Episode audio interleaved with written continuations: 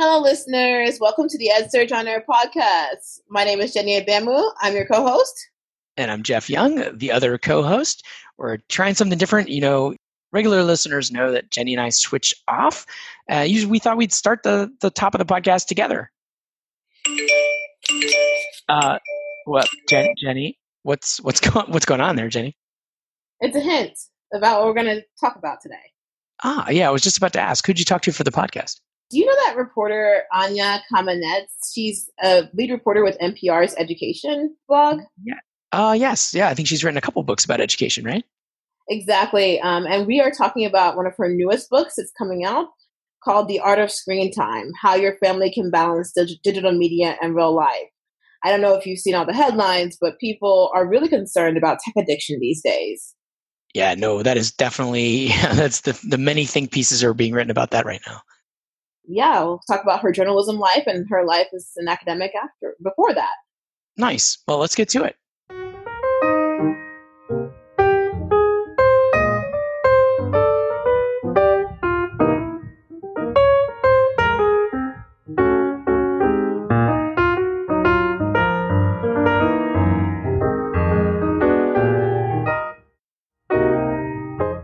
Anya, welcome to the EdSurge on Air podcast. It's a pleasure to have you. Thanks, Jenny. It's nice to connect with you. Now, I want to open by learning a little bit about you. I'm curious to hear about the perspective you bring to your education technology coverage. I was watching a video that you did from a TED Talk a while ago, back in 2010, and you were talking about transforming higher education institutions by getting conservative spaces, conservative institutions to embrace technology. Here's a clip from your speech. The reason that we have education is because we believe that there's something important that one generation has to transmit to the next. And so education has an inherently conservative uh, mode to it. And there's a very good reason that we preserve things for centuries and for generations. So what's the problem? Why am I here to say that there's a crisis in higher education? One reason is that there's always a crisis in higher education. Now, in that speech, you go on to say that higher education is in a crisis. There are changes that need to happen. And one of those changes is embracing technology. Since that time, I'm curious to know how has your view on education technology changed? Has it evolved with your reporting? Well, I've been covering education in a lot of different ways since I was at the Village Voice right out of college. And the, the one common thread that I can say is that I've always looked at it from a student perspective. And it took me a while to realize exactly how unusual that actually is, because I think a lot of the education coverage that we have, um, for better or for worse, it sort of addresses education as an institution in our society, like business or science and because of that, it, it sort of defaults to the perspective of teachers or administrators. Um, you know, in the technology world, perhaps there's now uh, a, you know there's a whole kind of cadre of innovators and, and entrepreneurs. Um, but the student perspective often gets lost. And I think what's um, the common thread in my coverage from writing, you know, about student debt with Generation Debt, writing about higher ed with DIYU, uh, and now uh, with the art of screen time is that I'm interested in students' experiences. Uh, you know, we grow up in schools uh, as young children, and we we want schools to help us achieve our goals. But the fact is that schools are founded and run by um, not by students, by others uh, with other with other goals and other ideas. So the tension that comes along with that, with with students really wanting to prepare for their futures um, and uh, and to create a, a, future that they hope for, and then others who kind of construct school in a lot of different ways. That's what really gets me interested in. I'm interested in that tug of war and how new ideas enter into the uh, space. Uh, you know, w- with learners and um, you know people that are teachers as well, and and how they're kind of questing to use education as a way to transform society. That's really interesting because I'm a former teacher. I taught fourth grade English, so I cover technology oftentimes knowingly or unknowingly with the lens of a teacher. So when you say you cover things from a student perspective, explain how that plays out for those who don't know what that means. Um, well, uh, so for example, would be that uh, I was just talking to some fellow uh, reporters about a story about uh, student churn, so student mobility, how they're they're going from place to place, and what effect that has. And the the way that the reporters framing it, they were talking about okay, what are the pressures on the school system? You know, what are the accountability pressures? Are, are mm-hmm. schools being held responsible for the test scores of students if they're coming and going? And I was like, wait, wait, wait, wait, wait. What I really want to hear about is what does it feel like to be the new kid in class? And, and what does it mean if you have instability at home, but then you also have instability at school? And, and what is that student's feeling? And I feel like if you get to it, the story, it could be similar set of facts, but if you tell the story from that perspective, you just instantly have so much more emotional identification. And um, i think just reality because the point is we don't have schools for the sake of schools. They exist uh, to teach people. And um, whether that's k-12 or higher ed or pre-k it's for the students. And we just it's so easy to forget that nice. So I'm going to take notes for my own personal coverage purposes at this point. Now, let's dive a little bit into your book. You mentioned um, at an event recently that this book was inspired by a me search, kind of, I guess, meaning you can correct me if I'm wrong, that you were trying to find answers for yourself and your family around positive screen usage. Is that correct? That's exactly right. And uh, what was interesting to me was, again, this tension where as you and I both know, you know, coverage of technology in the classroom has been really focused on the potential benefits and the promise of tech, mm-hmm. uh, even for very young children. But as a parent, you hear such a different story, and we're just kind of told as parents that we're supposed to keep the screens away from the kids, and we're bad parents if we let them have it. So I really wanted to resolve that tension for myself and figure out, okay, are screens this incredible promise, or are they just dangerous and the schools have it all wrong? So, not to spoil the book for anyone, but you come to a pretty reasonable conclusion in your book and in a few articles you wrote after that, um, where you say that finding balance is a simple thing that people can do to manage screen time. Now, that's pretty obvious, I would say. Uh, you need to find balance for most things in life. What would you say are some answers that you encountered that were not so obvious or worked against conventional wisdom in some way? Sure. So I think um, probably the biggest piece of news that parents might not welcome so much is that all the experts kind of agree that the best way to get benefits out of screen time is to share it with your kids. So mm-hmm. the idea there is they call it joint engagement. Um, they call it, you know, they talk about avoiding solo use. Um, and being there with your kids, playing games alongside them, talking to them about the content of what they're watching, either before or after, um, is all really important to help kids transfer both the academic learning and the pro social messages that can be in some high quality media, um, as well as modeling, you know, the active uses of media for creation, for discovery, for connection with others. Um, you know, uh, coding and using, you know, making art and making videos.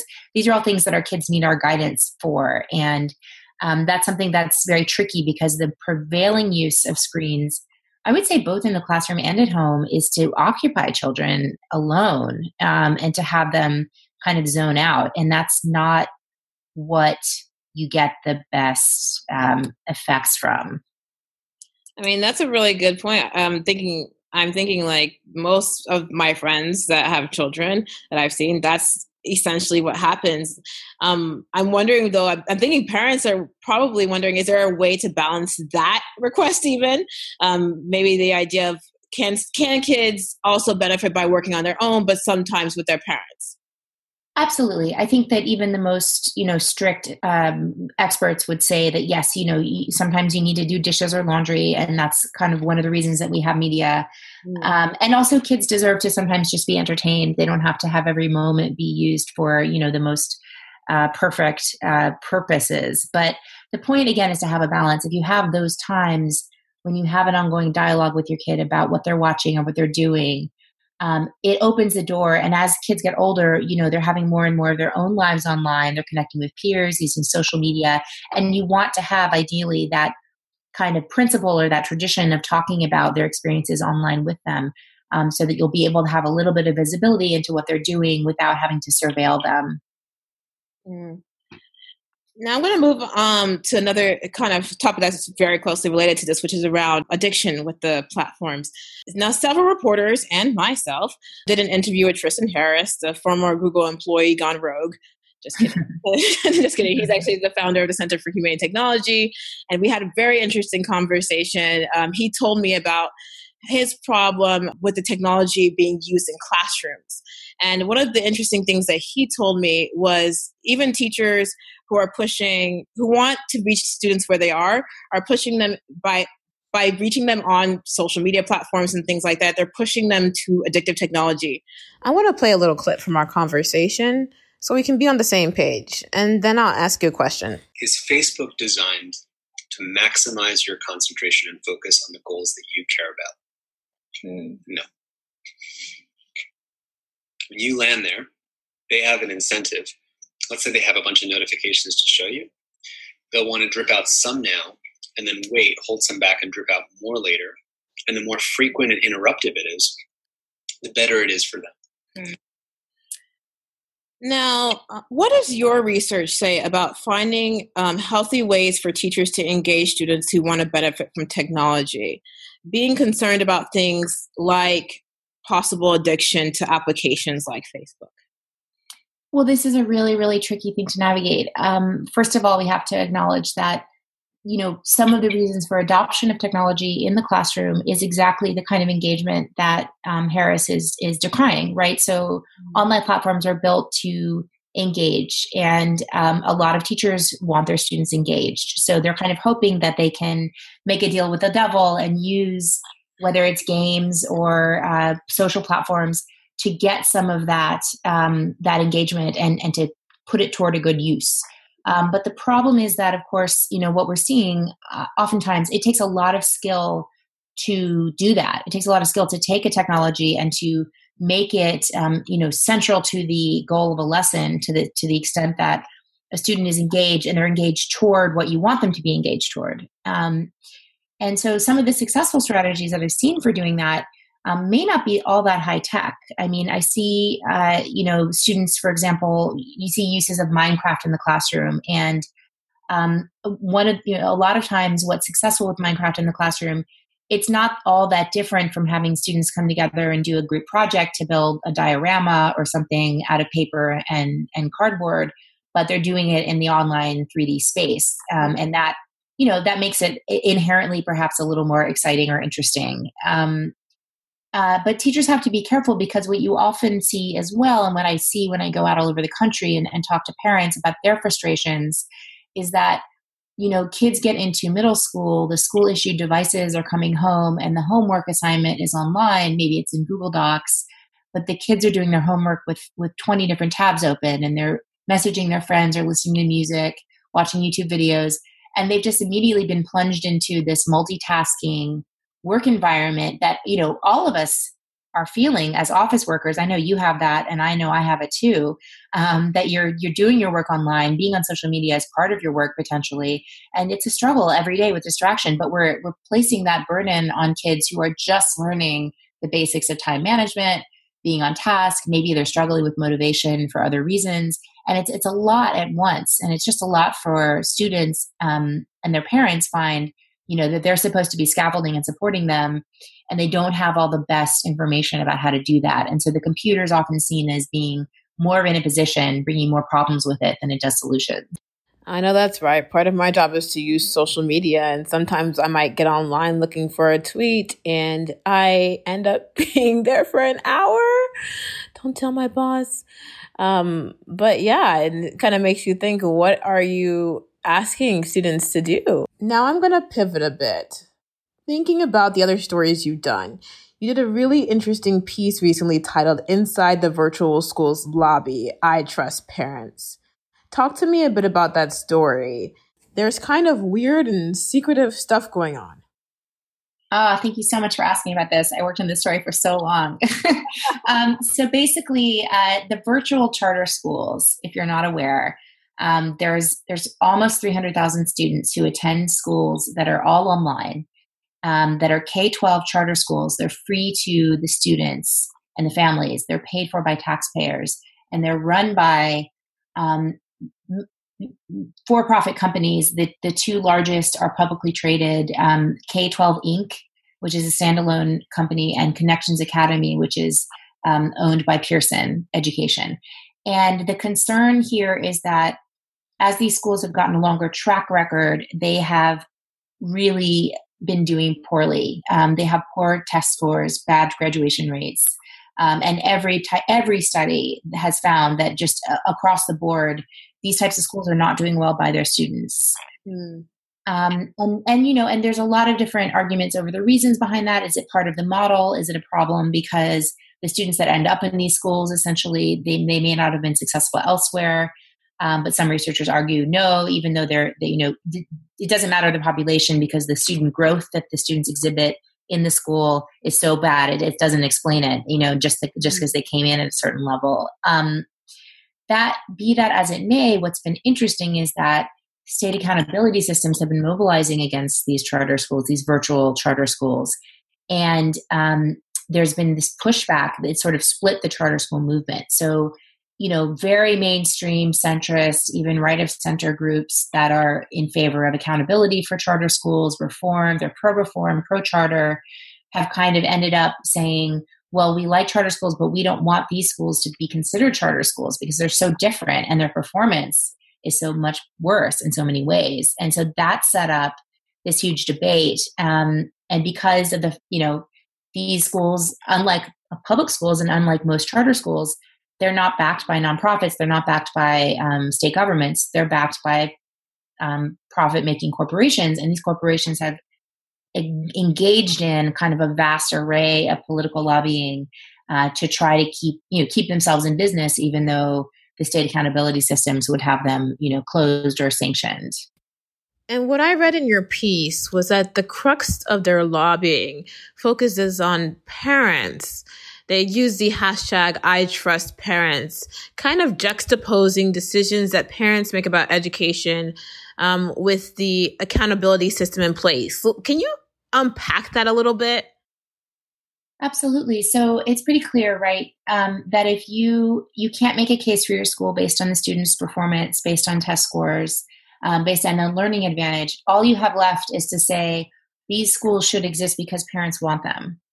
Um, and so that's basically what they're saying. They're saying, I don't care about, you know, they have parents out there or people that, you know, are, are speaking as parents saying, you know, I don't care about test scores. My kid just needs this kind of school. And oftentimes they have very compelling stories because the kids that end up using online schools, you know, they may be chronically ill, they may have a disability, or they may be severely bullied at school and they're, you know, they need to stay home for their own safety. Um, so parents are very impassioned in saying, you know if we didn't have this k-12 virtual school my kid wouldn't be able to, to have any studies at all or i'd be homeschooling i wouldn't have the resources to do it without this um, and that's very compelling you know um, it's it's an interesting take when you think about okay um, you know the types of statements that for example secretary devos has made about her position on accountability and and you know parent choice.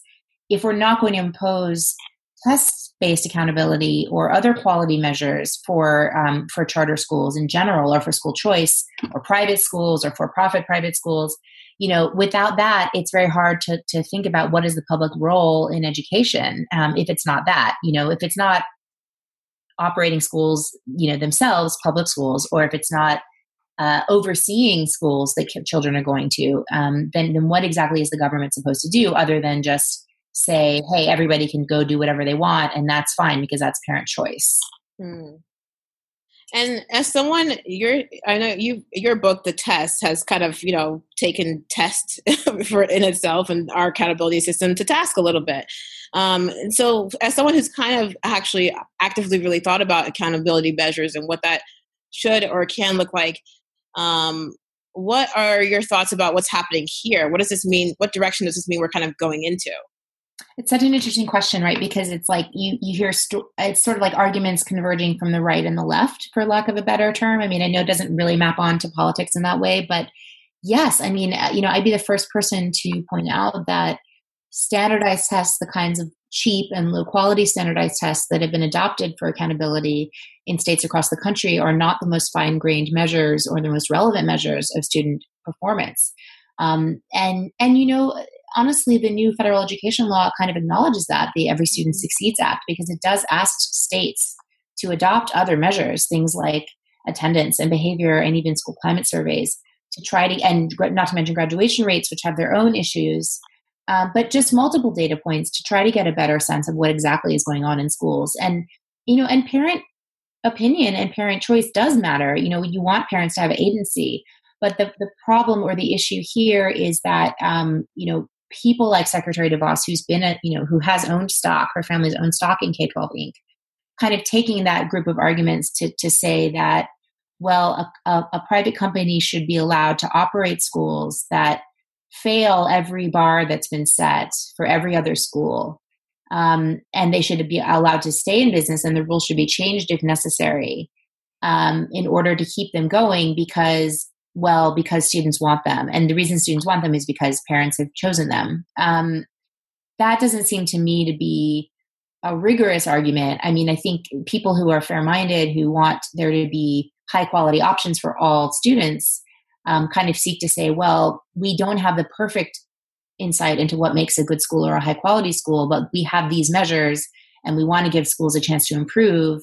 Um, you know and and I think that there's it, it's an open debate, but it's a very strong debate, and and a very highly motivated group of people um, maybe shouldn't be allowed to come in and say we should get rid of these or we should have these kinds of schools, um, you know, regardless of what every single measure in place says. Well, Anya, thank you so much for joining us on this podcast. And before we wrap up, I just want to ask you, what should we be looking forward to from you in the future? Sure. So I'm continuing to be in great conversation with um, with parents and with educators and innovators about what makes good screen time and what makes good technology in the classroom mm-hmm. and relating that to my interest in social and emotional learning especially um, in diversity and other kinds of um, you know ways that classrooms can become more fully human because i think what most kind of interests me is the idea that as education evolves you know the world is evolving education has to evolve too um, and some of that's going to be through technology and some of that's going to be outside of technology Excellent. Well, thank you so much for joining us for the EdSurge on Air podcast, Anya. Thanks, Jenny. So, for those of you who stuck around to the very end, I got something a little funny for you. So, this totally happened while Jeff and I were recording our introduction. Caught him in the act. Okay, hold on one second. Okay. Here, just use my phone for now. Okay, I'll be down in a couple minutes. Look at you, screen time parent. we got yeah. There's a six year old here in my home office watching a phone.